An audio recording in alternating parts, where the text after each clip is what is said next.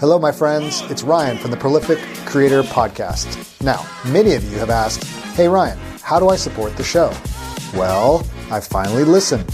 Starting today, you can subscribe to the Prolific Creator Plus on ACAST Plus for $3 a month. That's less than a cup of coffee. No apps to download and listen wherever you get your podcasts. Get access to the entire archive of prolific creator awesomeness. Over 160 episodes going back to 2017. Yes, that's right, my friends. A plethora of information and inspiration, tips, tricks, and interviews to get your art and work into the world. Remember those ads? Say bye, bye, bye. Wait, there's more. For $5 a month, you can get access to the full Prolific Creator experience. This includes the full archives, early access to episodes, listener Q&A, book and movie reviews, and interviews not for the public. And perhaps any other awesomeness I might do on the microphone. Sounds awesome, right? Yeah, it does, Ryan. If you want to listen for free, you'll notice the last 50 episodes or so will always be available wherever you listen to podcasts. Remember, by subscribing today, you don't have to download any new apps and you can simply keep listening on the podcast platform you prefer. Cool. Okay cool. Thanks for your love and support in advance. Simply click on the link in the show notes or on my website, and it'll take you where you need to go. Now, on to the show.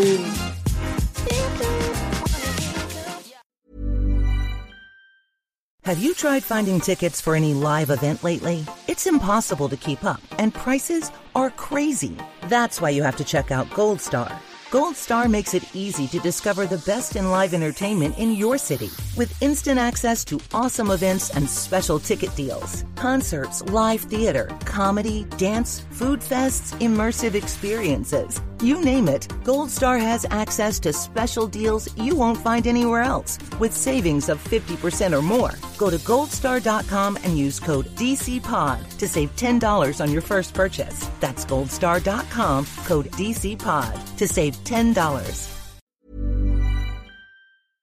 The following podcast is an exclusive presentation of Project Entertainment Network. Welcome to the Prolific Writer Podcast, where speed's the name of the game. Follow an indie author and publisher and his guests as they share inspiration, tips, and advice on writing fast, writing often, and writing well, so you can do the same. Here's Ryan. Well, hello, hello, hello. This is your Prolific Writer podcast host, Ryan J. Pelton. I am so glad that you are here however you found us, however you are listening to us. How's it going? How we doing? I want to say I have had a enjoyable last week of family vacation. It was amazing. Uh, my wife has some family up in Canada, and so we were enjoying the cool Canadian summer of Manitoba, a little city called Winkler, and uh, no humidity, no bugs. Uh, if you're from the Midwest or Missouri, you know there's a lot of humidity and a lot of bugs. And uh, Canada was a bugless, humidless, amazing time. So feeling good, feeling relaxed, feeling saucy, feeling excited. Um, and one thing I was thinking about is, uh, you know, it's good to shut it down uh, once in a while. You need to go on vacation. You need to put the hands away, the brain away, and uh, not do the writing stuff and the creative stuff, and and just enjoy family, friends, time away. And that's what we did. And so, no writing, no creating, just enjoying the Canadian weather and family and friends, and it was a great time. So I'm back in action been a couple weeks and really excited about the interview uh, today. Episode number 69 i can't believe it. We're almost to 70 interviews. That's crazy.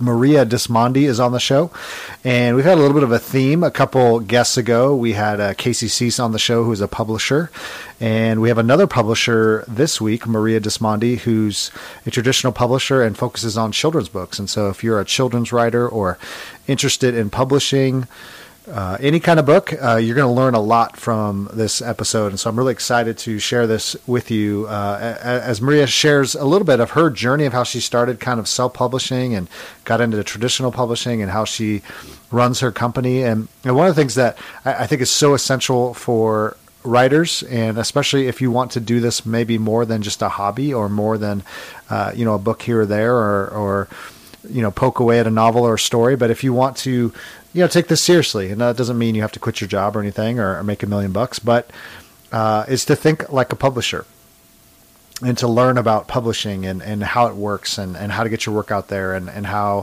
what to think about when you're designing and creating and, and marketing and all those kinds of things. So we're going to talk a lot about those topics on the show today. And and also, you know, when you're running your own business, if you're a writer, that's your business. You're a publisher. You're not just a writer, you're a publisher, you're not just an author, you're a publisher. And so you have to think like a publisher. Um, and today it just was timely. I was thinking about I should say I wasn't thinking. I, I read something where a, a, guy was saying how he has chosen the independent self-publishing route because he went the traditional route, and you know one of the things you learn pretty quick is they just don't have money to market your book unless you're a you know big name million dollar seller, and so it's all on you, and they don't tell you that and they don't do events for you and they don't do the marketing for you. They don't tell others about about your book, and so that's kind of on you. And, th- and those are the things that people think when you're traditionally published that somehow that's just magic, and your book will go to a million people, and you'll sell a million bucks, and sit on an island and sip mai tais, But that's not the way it is. And uh, and so it's it's a lot of work and uh, a lot of just keep on pushing and grinding and, and sharing your work and getting it out there. So look forward to sharing this interview with you in just a moment. A couple other items before we jump into the interview, uh, if you haven't had a chance, uh, I launched a new middle grade book. Um, I write uh, middle grade books under JB Ryan. You can check that out on Amazon. I think it's still 99 cents, but I think probably by the time you hear this, it might be uh, full price again. Uh, middle grade Ricky Rayburn Chronicles uh, action adventure series. If you have kids 8 to 12 age, especially boys, I think it's a great read for them. Fun, silly, action stories, kids who don't like to read, trying to write some books for kids that maybe don't like to read, but I think you'll enjoy it. Even girls too. Uh, if you have grandkids, eight to twelve, uh, fun, fun read. So go check out JB Ryan and just look up Secrets of the Ambassadors. You'll you'll find that all there.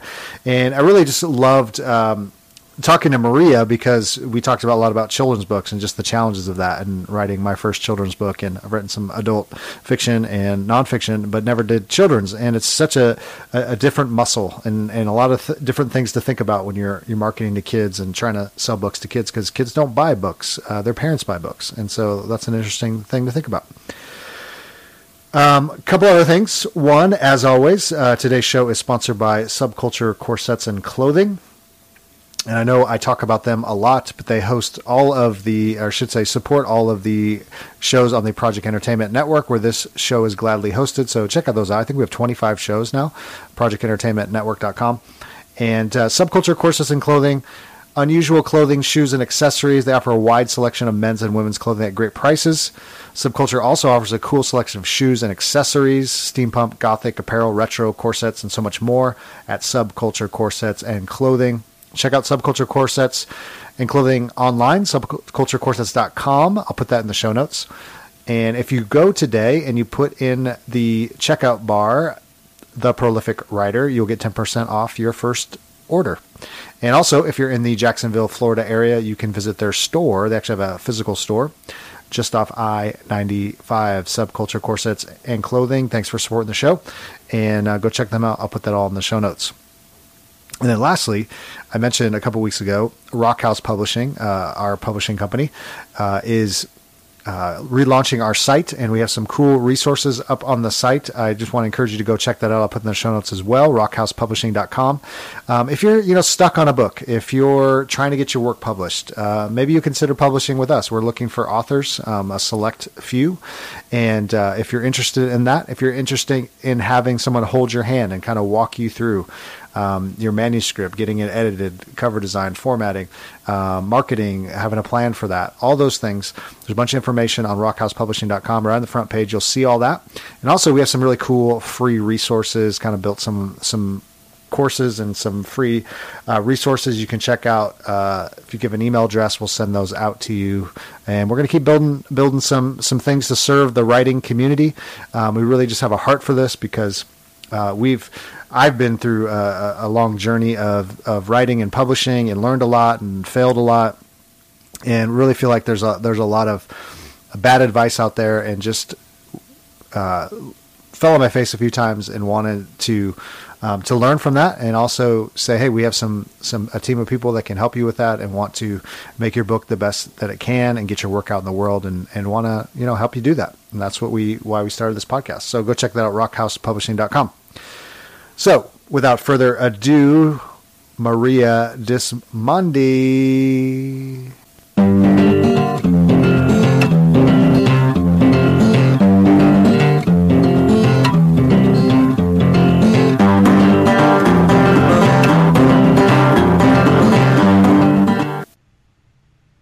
Well, welcome everyone to the Prolific Writer Podcast. And uh, today I have Maria Dismondy on the show, and I'm so excited to have her. Uh, I found Maria uh, via another podcast, and uh, we've had a couple publishers on of late. And I'm looking forward to talking to her about Cardinal Rule Press and her kids' books and all kinds of stuff. So say hello, Maria.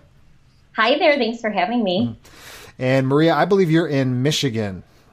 I am, yes. We are about 30 minutes outside of the city in Michigan, and we are just loving life with summertime being here. Yeah, Michigan is, is beautiful. I actually did uh, I did grad school in Grand Rapids, Michigan, and so uh, I even I, I don't know if you're a native Michigander, but I do pick up a Michigan accent a little bit. Is that? Oh yes, I can. Yes, Yep. and I am a native Michigander, and Okay. I I've been told that myself too. Okay. Yeah, my uh, my wife's actually from Michigan too, and she still has her little accent, even though she's moved a few times. So, uh, so you're in good company. I love Michigan, and it's really great to have you on the show. And yeah, before we begin, just tell us a little bit like where'd you grow up? You know, what do you what'd your folks do? What you know, how did the kind of writing, creative, publishing, all that stuff? Where'd that where'd that come from? That's a fun story. So I grew up not too far from where I live now. I grew up in a, a town outside of Detroit. Um, and my mom was a stay at home mom for a long time. And my dad was a worker. I mean, my dad owned a dealership, he was an entrepreneur.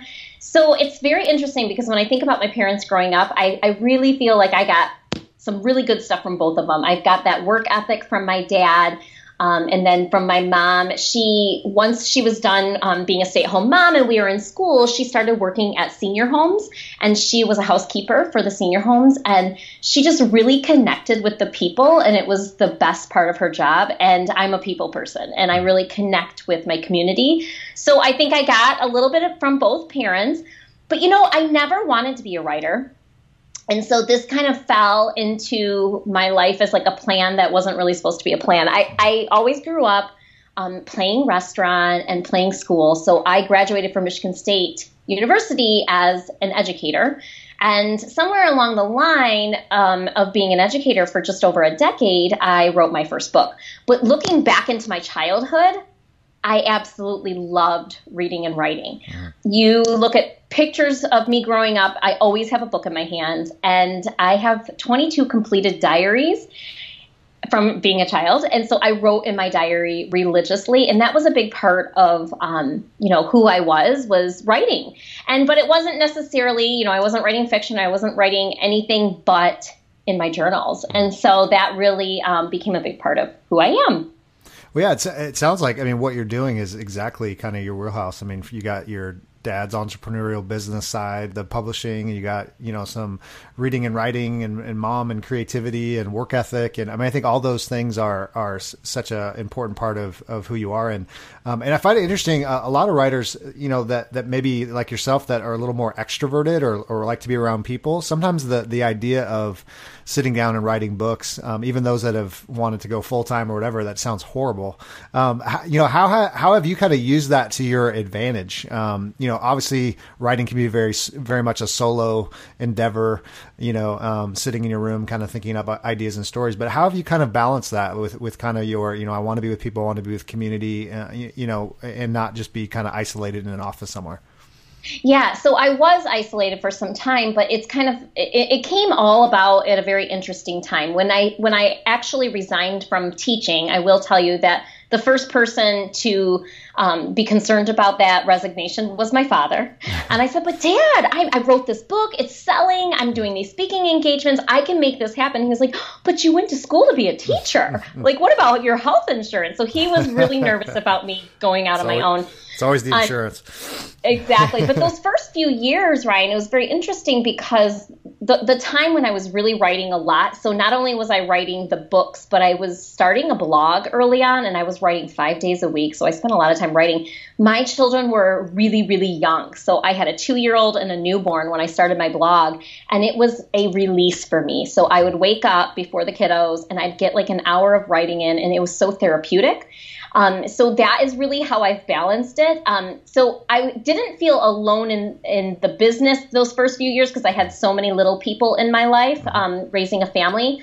But just a few years ago, as my children have gotten older and have my youngest is four now, I did start feeling really alone. So I, I kept up with my writing, whether it be I'm writing blog posts, guest articles for other people. Um, I do a lot of like interviews, things like that. I felt very alone as far as connecting with other authors or connecting with other people in small businesses. So I joined a mastermind about mm-hmm. three years ago, um, probably four years ago now, and was able to connect weekly with the women in my mastermind. So that was one way I helped balance out that whole being isolated as being a writer, but wanting to connect with others. Um, and then after the mastermind ended about two years, we ran every single week, which was so cool and mm-hmm. which was a lot of dedication for five women to meet weekly. Um, I started putting together these little pods. And so now, for example, I have um, a publisher pod, and there are six of us. And every six weeks, we hop on a call like this, a video mm-hmm. chat, and we connect in that way. Mm-hmm. I think that's really good. I, I, think what you're you're hitting on too is just kind of writer health, and you know, obviously, if you're a writer, you know, you run your own business essentially, especially you know, indie publishers, self publishers. Um, you know, that that health part is is important. I mean, keeping people in your life, you know, um, you know, family, friends, because it because it does get you know, it, it can wear on you, and and it's so great that you've you found some some people uh, to connect with. So, um, so let's let's and, talk. And I would like to say one thing. Yeah, go I ahead. add one thing, Ryan? Um, as a writer, I think people need to know that there has to be that balance. You can't just be writing mm-hmm. because mm-hmm. when you have that mind shift of you know, I'm a writer, but then you shift your mindset to I'm a writer running a small business, mm-hmm. you're going to see a lot of great things happening when you're connecting with other people and you're not isolating yourself. That's good. That's really helpful. So let, us talk about a little bit about that first book because that that kind of you know spurred on. Obviously, you you left you know being a teacher and you wrote this book. So, but let's talk about a little bit kind of the genesis of the book. So, I mean, was it was it an idea you just had kind of rolling around in your head and you thought you know let's let's just put something out there or talk talk about kind of the genesis of that because I think I've heard bits and pieces from other interviews, but but tell us a little bit about that. Yeah, well, I was a teacher, and one of the ways I solved a lot of problems in my classroom was through children's literature. So I would get the kids together, and I would have a specific book that fit the needs of the group, and I would use the book to launch a lesson. So I, I was looking for a book that discussed self-esteem and courage in children. I started having a lot of complaints from my students about being embarrassed about the types of food that were they had in their lunches. Um, I had, you know, a very diverse population of students and I thought these kids should not be worried about what they're eating or they should be worried about what they're doing on the playground. Like it shouldn't be what their clothing is and what they're wearing and eating. So I started looking for books. I found books about like, like dinosaurs and teddy bears that were having self-esteem issues mm-hmm. in children's literature. And I was like, what about like real kids? Mm-hmm. So I took a leap of faith and I wrote Spaghetti in a Hot Dog Bun, mm-hmm. which that wasn't even the title when I first wrote it. And that was in 2006, so about 12 years ago. And I started submitting it. I started doing all the research of submitting it to traditional publishers and signed a deal with a local press um, in 2007, and the book came out in 2008. Okay. So yeah, so walk us through that, that process on that first one a little bit. So um, so this is a it's a picture book. Uh, if I'm incorrect, you can correct me. Um, and you know obviously has illustrations and all that. So how, how did you you know find illustrators? How did you begin writing the book? Because i know kids books i think uh, i'm actually really glad you're on here because you have the publishing side but also the kids book side is we've had a, a few kids books uh, authors. And it's a different muscle you know i mean to write succinctly to write you know poignantly and you know you only have so much runway. Um, so talk a little bit about like did you have any background in it? Have you tried one before? Like like how where did this book come from so I, literally sat down and wrote the book, and I made so many mistakes, and um, and I grew as a writer throughout the process. But I did. I, I wrote the first draft, and I edited it by myself. Which I, I mean, I went to school. I was an English minor, so I definitely had some experience in literature.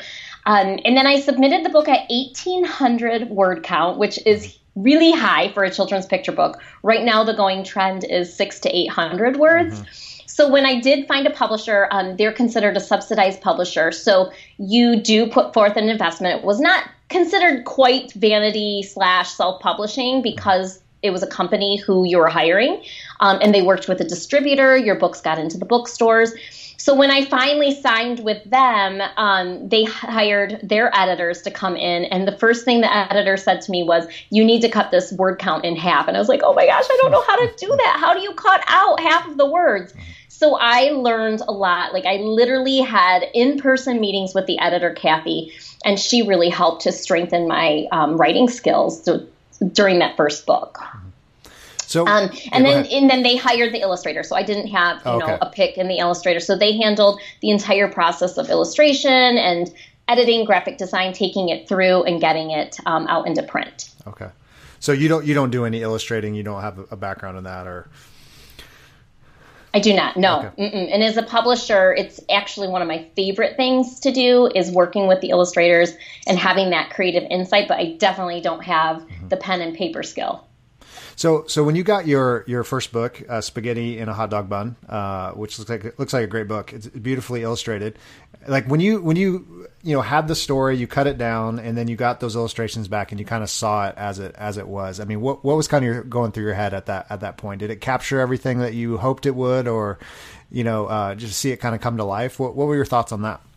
Yeah, you know, this was a big risk for my husband and I at the time um, because, again, I told you I, we had to put like financial investment into it to this. I think it was like thirteen thousand dollars I had to put towards the project, and and the reason being um, the way the royalties work with this press, it was just very different. So t- right now, as I run my company as a traditional press, my authors and illustrators do not pay anything. They receive a royalty in advance, but they're only getting about 10%, 12%, somewhere around that um, range for royalties. So when I was working with this, you put forth the money, but you're getting a higher percentage back afterwards. So when I first did this, I was really scared because my husband said, sure, go for it. But I was like, oh my gosh, this is a lot of money. What if I fail? And I honestly had such low confidence in this book. I thought, how is this book ever going to sell? Sell? How is anyone ever going to buy this book? How are they going to hear about this book? I have no experience in marketing. And this continues, Spaghetti and a Hot Dog Bun, 10 years later, continues to be my bestseller. I mean, I was on Amazon the other day looking for a book and it popped up in, you know, recommended reads and it has almost 700 um, reviews right now. And we're, we're almost to a million copies sold total out of all of these books. So it's just really, I, I just didn't believe it would happen. That's great. So, so talk a little bit about that. How how did you get the word out? How did it? I mean, obviously you had some help with with the the press, but you know what? I mean, was it word of mouth? What I mean, what was? I mean, this was 2006 when it finally came out, or 2000 a little bit later. Yep, 2008 it was officially out, Okay. and then um, a few months later I found out I was pregnant. so it's just really funny how everything happens. Um, so what I yeah, at the beginning I was again working full time, and um, I just started. I knew that part of what I wanted to do was get into schools. Um, I remember being a teacher, loving when the author visits happened. You know, we would fly authors in from all over the country, would put them up in hotels, and they would speak to the, the children. And in my head, I always thought, I think I can do it better. Like that's one of my skills is teaching, and and you know, I have these dynamic presentation skills and i thought i really do think i can do that better. So that was one of the very first things i did when that book came out is i started approaching schools saying i would love to come to your school. I'll put together an hour program. I won't even charge you a fee. Um, you know let me talk about the writing process. Let me talk about publishing a book. And so I really took my skill, like my personality skill con- communicating with others, and I started going to schools. And I didn't charge a fee at the beginning. And I really focused on my connection with the people at the school who are hiring me, who are saying, Yeah, come on in, whether it be the principal or the media specialist, taking time to talk with them, asking them for feedback. And I think because I built those strong relationships in the beginning, the word of mouth started to happen. And so that's really how I built this. Um, my author brand was from speaking engagements. So, um, so after after that, what you know, if if those of us that are listening that are you know kids authors, and I mean, there's there's a few we've had a few authors on here um, thinking about getting into schools, things like that. Any wisdom you would you would give just off the top of your head, what you've learned from that? Um, yeah, best a little, a little bit of best practices. You know, how how do you approach a school? You know, hey, I got this book, and you know, if you don't know anyone, like, what does that look like? You know, some weirdo coming onto a campus. you know, so um, yeah, you well, start with your we, own kids' schools. You know, where do you where do you begin? Yeah, I think your own kids' schools, your own community, people who know you is a great place to start. Um, I think one really good insider tip for people tuning in is to let them know that as an author, um, selling books is one stream of revenue, is one way of bringing in income, but it's really not going to be enough. I mean, even these New York Times bestsellers who have their own publicists and they have their own marketing team, typically a publisher is going to give you support um, for about six to eight weeks during the time of your book being released, and then anything beyond that, you're you're going to be paying out of pocket for marketing and publicity. So I, I think it's important to remember from the beginning. Okay, if I want to truly make an income, if I really want to make this a business, how can I do that? What what other what are some multiple streams of revenue I can be bringing in besides book sales? And a huge part of my income, like still even now as a publisher, 45% is coming in from speaking engagements. Um, so then number two, tip number two would do to be do your research. So I know that here in Michigan, schools get some funding for programs like my own. There are some grant programs in Michigan, so I've worked with some of the grant companies. So if a lower income school comes to me, I know I can say, "Hey, I know that you can't afford my fee, but you can apply for this grant. Here are the steps on how to do it." Um, and then just trying to find out how much do people charge? So at the beginning, like I told you, I started not charging anything because I had zero confidence in the fact that this would work. Mm-hmm. And then when I started getting some positive testimonials, I would use those in my approach to other schools and I would increase my fee. Mm-hmm. Um, so a lot of it, I think, is market research. I think you just have to know what people are charging in your area, have the confidence, um, and, and accept feedback. Teachers know kids Mm-hmm. And I think that's one of the benefits in, in my um, behalf of being an author was that I was also a teacher. So I had that mm-hmm. training of working with kids. But give the teachers a survey after you go to a school and say, hey, give me your positive, give me your, you know, um, honest feedback and let me know how I did. And then make changes according to what those teachers and educators say. Hmm. That's are those okay tips? yeah, those are really great. No, I, I think it, I just was listening to a guy. Um, I think it's David Hendrickson, and uh, he wrote a book on um, how to get into schools for predominantly high schools, and he wrote wrote some young young adult stuff, and he he was sharing some of his advice too, and and a lot of it, it sounds like a lot of schools too. It's very um, how would you say old school you know almost like you have to mail them stuff. You you know you have to call them it's not you know emails don't really work. And you know getting to know people in person is really helpful. It's uh, really helpful. And then also after i leave a school i will send an email and it's not an automated email Thank you so much for having me. Hey, if you liked my program, please forward this email to three of your colleagues mm-hmm. because mm-hmm. that word of mouth has been key in this mm-hmm. business. That's great. That's great. No, and I think going back to the the multiple streams of income, I think a lot of authors and publishers, you know, they only think books. You know, they don't, and and sometimes they don't even think. Well, it's not only you know ebook, it's print, it's audio, it's you know, there's all these different actual streams and there's different stores and there's you know we we tend to think like well if this one book doesn't make you know this they don't think about speaking. They don't think about sharing their knowledge or sharing their experience. I mean there's so many people that are hungry to to learn and grow and and just hear from other people that have actually done it. Um, and you don't have to yeah. be a best best selling author. I mean i think that's the myth. It's like you don't have to be stephen king for someone to listen to you to say hey i've, I've been down this road. I've been down this path. Here's what i'm learning. Um, so i think that's really great. Um, so okay so spaghetti and a hot dog bun. Um, it's doing well, big investment. You're hoping it, it goes well. And um, so, when was kind of the moment where you said, "Hey, there's something here. Um, i want to write the next one." Obviously, you've written more than than one book. What what did that process uh, look like? Well, the publisher told me that it would take um, about 12 months to make back my initial investment. And I think I made it back in somewhere between the six to nine month period. I made back that $13,000 and we were already reprinting the book several times. So at that point, I was like, whoa. People are buying the book and this is making money. And this is really cool because you know, my whole concept was to get that message out. And I was like, whoa, like 6,000 kids have already heard the message. I've sold this many books. Mm-hmm. So at that point, I was like, maybe I can continue to do this. And it was pretty sh- soon after that 12 month mark of that first book that I was approached by someone at a conference. Um, I went to an educator conference and I was selling the book at a table with the publisher. And someone approached me and said, Hey, I would love to partner with you to write your next book. Um, his name was Bob Sorensen. He's really big into um, a parenting philosophy company called Love and Logic, which I always believed in. It's all about raising responsible kids. So I sat down with him and we co-wrote our second book with the same publisher. And so that those two books just kind of started rolling and um, somewhere along the line in that process of co-writing the book, I was like, I like doing this. I like, you know, I want to I want to choose the illustrator. I like working with the editors um, and the graphic design team. I think I want to do this on my own. So according to my contract, I was able to, you know, walk away from the publishing contract. I own the copyright. Mm-hmm. And that is when I started self publishing. So let's see, two books with a publisher, and then um, I have nine books total. So the rest I self published. Okay.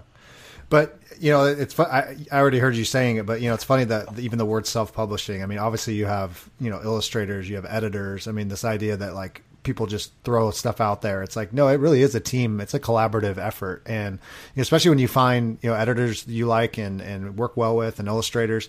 Um, so, so talk a little bit just kind of behind the scenes when, when it comes to, um, I, I, find this an interesting conversation. This probably help a lot of people, especially those that want to write, you know, um, middle grade children's books, you know, picture books, um, the illustrators that that's always a big question you know it's one thing to write the book but you know how do you find an illustrator just as an indie publisher um, that you know this isn't going to charge you eighty million dollars, you know. And uh, I mean that's that's the one of the problems that keeps people from it is the, the, cost. But but you know, how did you find an illustrator that you really liked, and and what did that look like?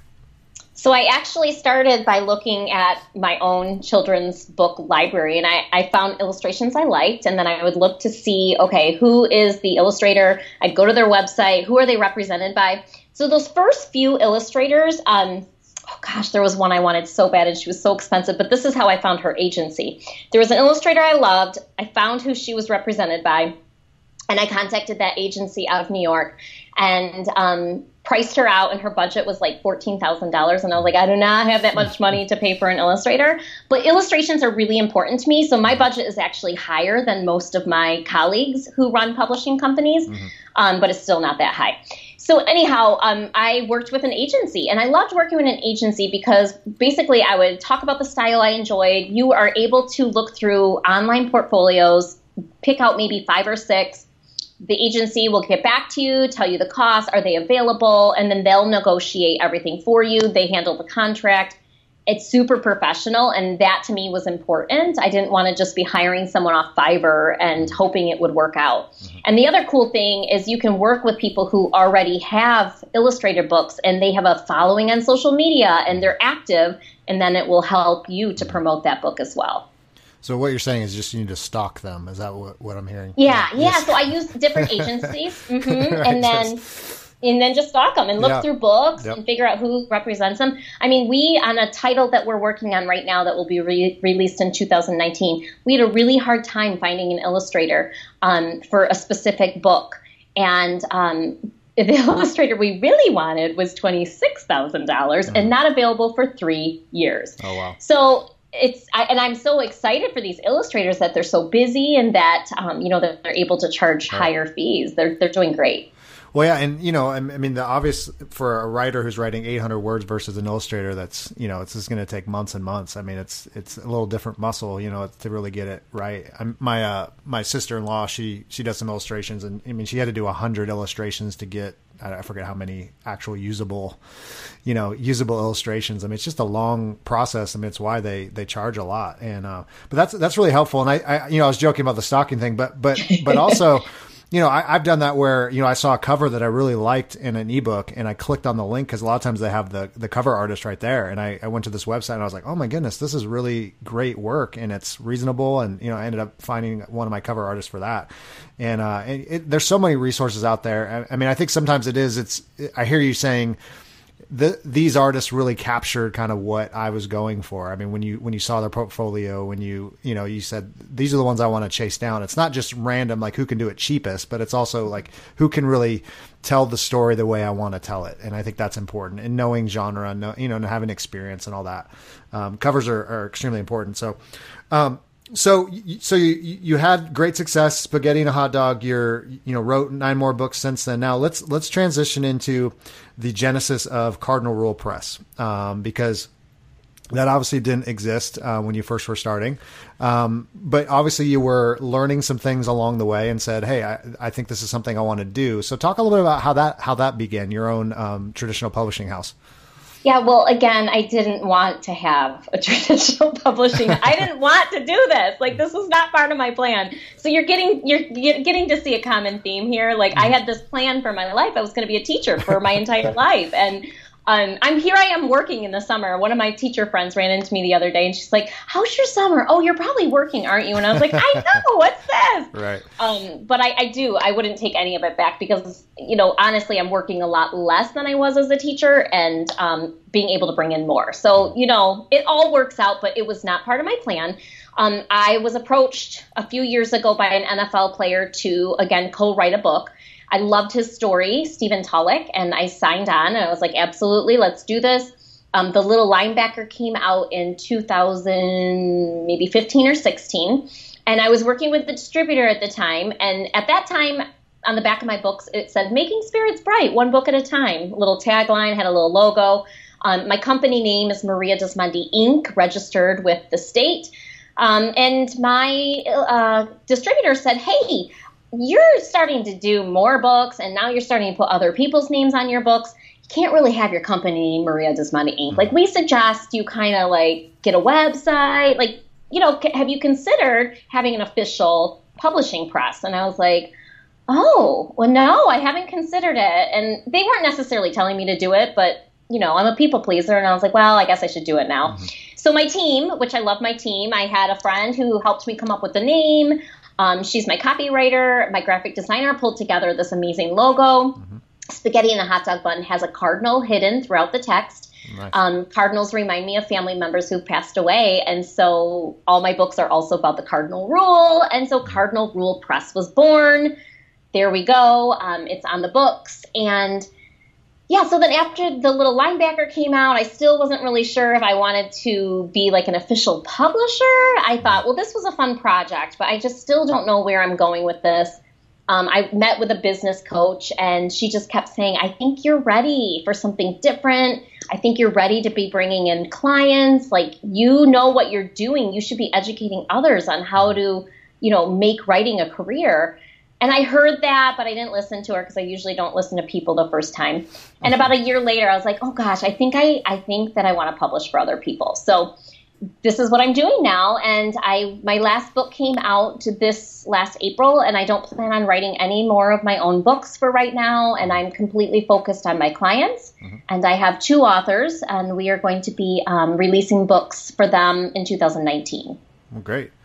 So, and part of, part of it that I'm really excited about is I, like I told you, I have this pod of publishers that I connect with, and I'm really taking my clients on and educating them. I really want to give them, you know, a lift and a boost so that they kind of have an understanding of what to do as a, as a writer. Mm-hmm. No, it sounds like uh, you know, searching around your, your website too. I mean, do, you do some coaching and and you know, you help with marketing and and you do a lot of you know, I mean, call it hand holding, but but I think that's really important because I think you know when you're when you're this massive machine, you know, traditional publisher, New York, you know, people don't realize, like you said earlier in the interview, you know, the the marketing is really on you, and and people just don't know what to do. I mean, they they write the book, they they get it out there, but then it's like now what? Um, and to have someone that can coach them and help them and, and share their experiences is such a, a vital thing. And um, so, so when you were kind of, you know, falling into publishing, what what did you want to? I mean, I hear you saying some of it, but what did you want, uh, or I should say, how did you want to make your publishing house unique or different? I mean, I know it's it's mainly kids books, but but you know, what what underneath it did you say from your own experiences? You said, I just want to, I want this to be a little bit different. Here's how. Yeah and it's really the education and educational part of it. So I, you know, brought on two, just two authors. I'm starting out very slow because I still have a little one at home, mm-hmm. and um, you know, I have pretty pretty strict boundaries here. So until he goes to school, I'll start with two authors next year, maybe four the next year, maybe six the following, kind of bring it on. But the education part is really important to me. So I before I actually signed authors, I had like an intake interview with them. So you know, I found manuscripts that I really liked, and I had people on my team go over them, and um, we narrowed it down. And I had interviews with those authors to kind of see like, what do you want to do with this book? Like, is it you just want to have a book on the bookshelf because that wasn't enough for me. I mm-hmm. wanted to find people who are very passionate about the work and who wanted to be part of marketing be part of you know growing their brand as an author and so part of it is you know i have this marketing package and we bring them on for six weeks of mentorship um, we bring them on for a whole cardinal rule press academy is what we call it and i've put together this entire program where they can go into a portfolio of inter- or um, recorded um, recorded uh, interviews that I've given out on different topics. So I have like a 20 minute interview they can listen to about virtual visits, how to do a virtual visit. Um, I have resources in there, articles that will help them, different tools. So that to me was really important. Was one to stick to our mission statement, which is realistic fiction. Um, we do not have any um, you know, dancing dinosaurs or singing mm-hmm. fish in our stories. So one is realistic fiction picture books. So it's a very niche company. Um, and two, we really want to bring on people who are passionate about the work and who want to be, um, you know, successful in mm-hmm. uh, getting their message out there. Yeah. No, and that's really good. I think people listening, you know, you, you almost have to decide, you know, am I just someone who wants to hold a book in my hand or you know, do I have a message I really want to share and, and, and do more than one book? I mean, I think that's for a lot of authors. It's not just the one. It's saying, Hey, I have, I have nine books in my head, you know, or, or I want to make a career out of this. And, and I, I love that. I love your approach. I think, you know, being able to really walk people through, coach them, give them resources, um, you know, we're fi- I'm finding that too. I, mean, I get emails weekly, like, how, how, do you do this? How do, you know, I got my book, it's not selling. What do I, you know, where do I go from here? And, and, and there's so much, there can be conflicting, um, advice as well. Um, I think, mm-hmm. you know, th- there's, you know, the magic, Hey, just get on social media and blast your books everywhere and you'll just sell books. And we know that doesn't work. So, uh, you know, and, and, and there is a social media part, but it's like, how do you do that well? How do you, you know, and, and especially for kids, I mean, you obviously have a unique, um, you know genre that you're in and it's a little you're really selling to, to adults. So what is that it's very it's interesting because your yeah. target market isn't even children. Right right. I mean it's children like, are not going on amazon no. buying your book. They might be telling alexa yeah. to buy your book right but... right yeah i mean they don't have debit cards. I mean that'd be terrifying. Um, i know yeah. my kids would go crazy. But um, yeah so so yeah I, I, think you have a very unique um, perspective which i think is really helpful. So so let, let's um let's just get into just a couple more kind of advice tips, tricks. So, someone that is looking to get published, whether that's kids or otherwise, I mean, what are some things that you're maybe learning? It could be negative as well. Just w- when, when you said you had kind of an intake, you know, people maybe this isn't the right fit, but what are some things you're seeing that, that could be helpful for people to consider when they're thinking about publishing? I mean, where's kind of first steps? What should they be kind of working on? Yeah, I think the first steps would be your why. Because I have had clients before Ryan who say, you know, I just want this one book. Um, it's a memoir. I want to. I want like 200 copies. I want to be able to give it to, out at a family reunion. Mm-hmm. You have to really consider what is your why. Because I would never tell that person to get a publisher that is a mm-hmm. traditional press. I would say, go to CreateSpace on Amazon and self publish, and you will be good to go. Mm-hmm. Um, so, one, you have to really consider what is your why. Uh, do you want to make this a career? Do you want to do book signings and travel around and do you want to connect with your readers? Um, that's another thing to be a writer and to not want to connect with your readers. I know there are a lot of writers that are um, introverts and don't really want to connect with people. So just kind of consider like what is your why? And then finding a publishing path that matches that why. Like i said that person who wants a memoir just for a family reunion i would say self-publish. Um, someone who um, for example, is a speaker. So um, there was a, a, client that I worked with, and he spoke to baby boomers about health and wellness.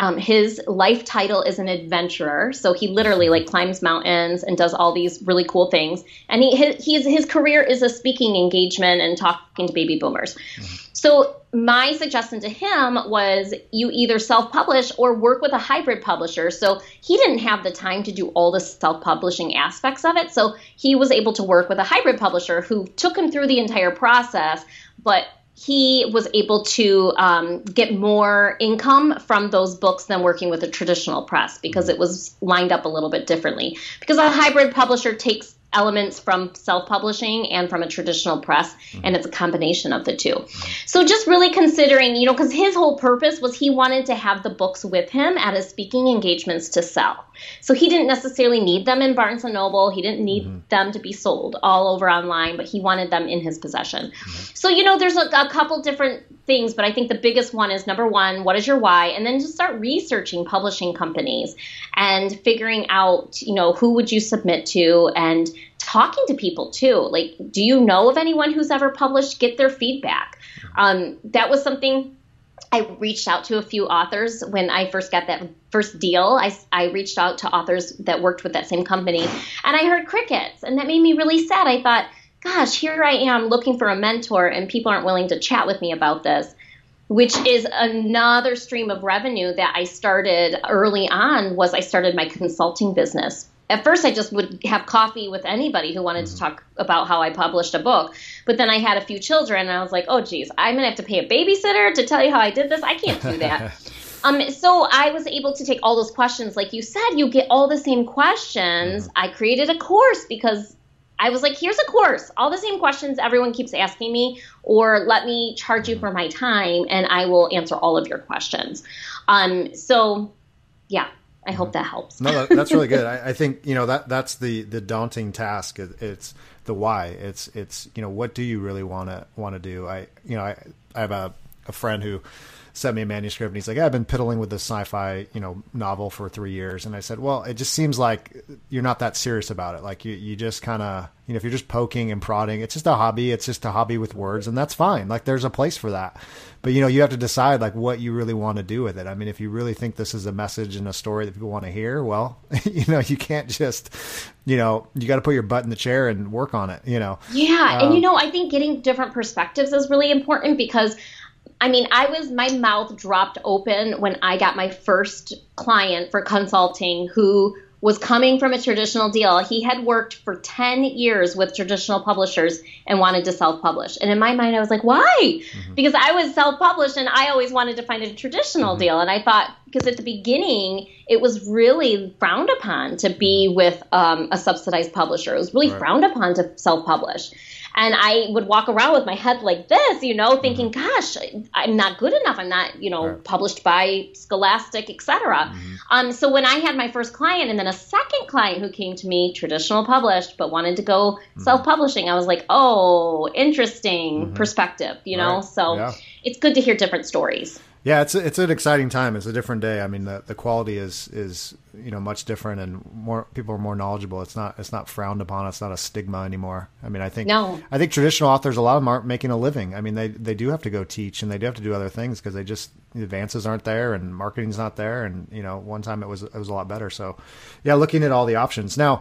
Um, just just as we kind of get to the back end of the the interview, um, you are a writer as well, and so you know, give us. I always love to hear just perspective on writing. So, um, you know, obviously you've been you've written a lot of kids books, and and I think it's a very unique muscle to flex. Um, what are some just tips and tricks when you think about writing a kids book? I mean, what should pe- people be thinking about it? It's not as easy as I just finished my first middle grade, and it's not as easy as you you think. You're just like, oh well, I mean, Hardy Boys, right? I mean, come on, it's not that hard, right?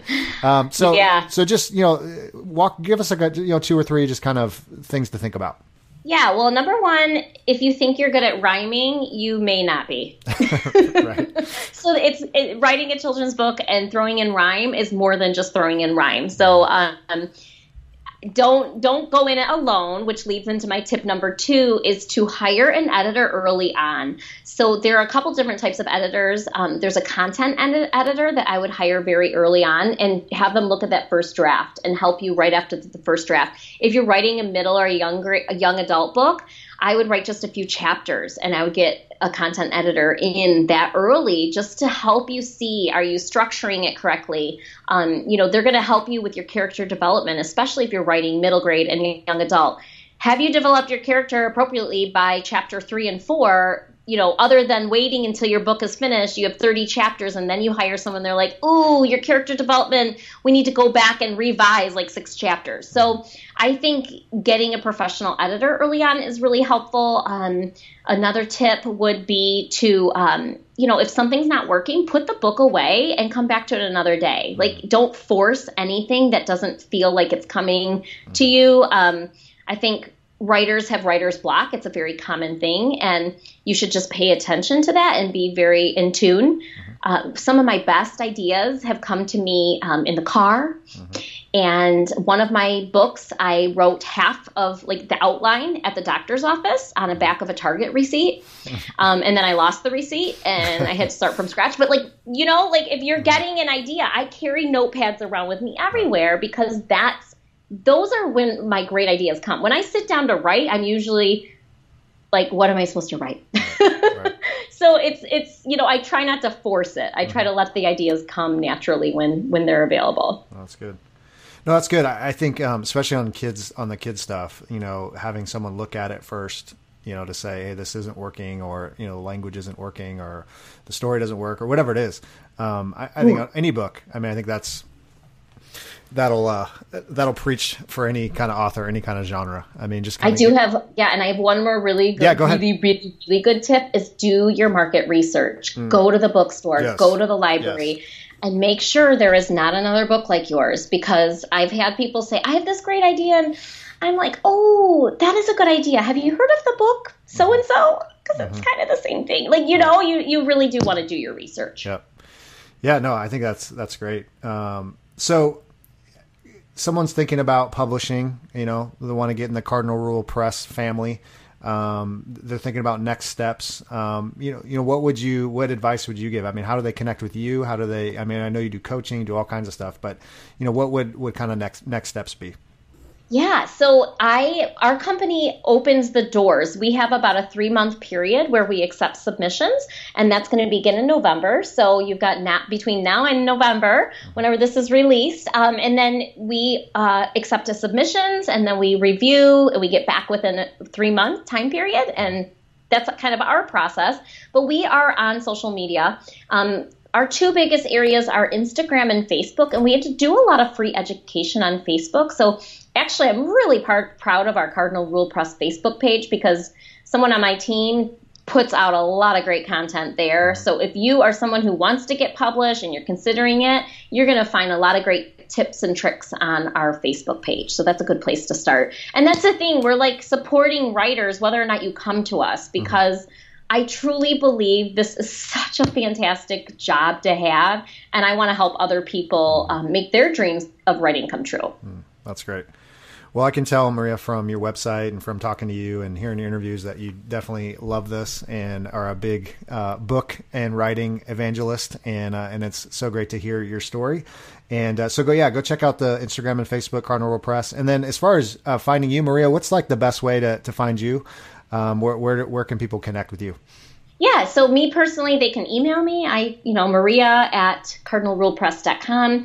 And then I love Instagram too. So I'm, I'm, it's the only social media that I haven't passed over to team members. So mm-hmm. it's me, it's real, it's authentic. So I am Maria Dismondy Books or Cardinal Rule Press on Instagram. And I, it's crazy, but I connect wholeheartedly with educators and other writers there, and it's it's a lot of fun. I actually um, made a friend on Instagram, and she lived in the neighborhood next door to mine. Oh, that's funny. That's so funny. So, and we just met in real life, and I was like, Yeah. this is so cool. Yeah, that's so funny. I always get these emails and they're like, "Hey, aren't you in Kansas City?" And I'm like, "Wait, you're like two miles from me. Um, we can have coffee." I love that. Um, Yeah. Well, hey, Maria, thank you so much for coming on the show, and you really helped a lot of people today. And um, just thank you for sharing your advice, your experiences, your wisdom, and um, and just hope for all the best. It sounds like things are going great, and I just yeah, hope you have continued continued success. Absolutely, and thank you for putting this out there. This is a great resource for people. My pleasure. Bye bye. Well, there you have it, prolific writer nation, Maria Dismondy. Wow. What a great interview. Thank you, Maria, for coming on the show and sharing all your wisdom and knowledge uh, when it comes to publishing, when it comes to writing, when it comes to kids' books. And uh, I, I just love her uh, style. I love the the method. I love the the business.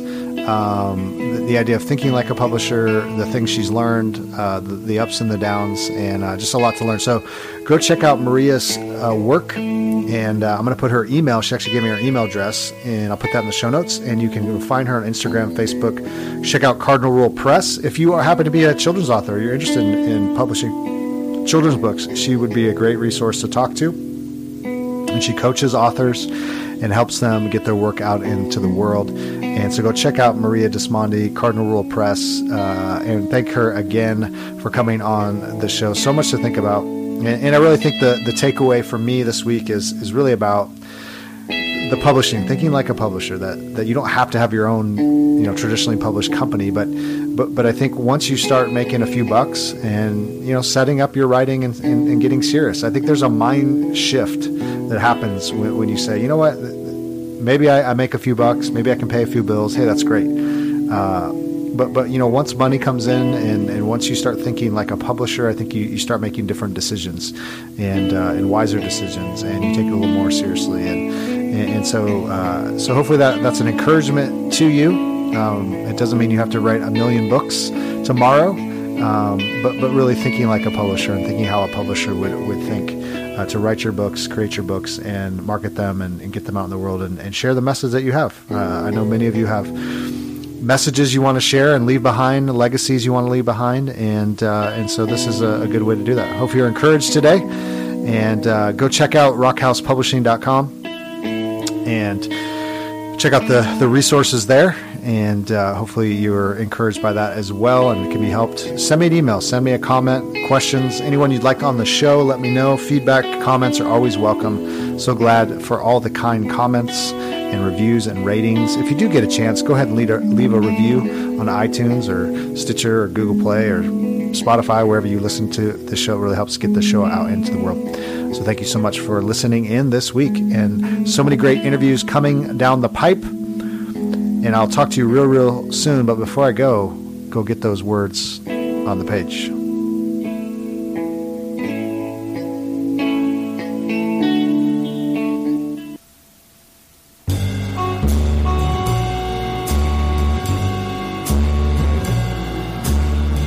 Once upon a time, a madman, poet, and thief known as John Urbancic, that's me, challenged himself, myself, to write a story a day, every day for a year, by hand. Some of them worked. Some of them failed. Some of them were spectacular. And then I did it again. Join me every week for Ink Stains as I do it a third time. And I will read you some of these stories. I'll talk about the process, about creativity in general, writing in specific, and maybe I can help with your artistic adventures.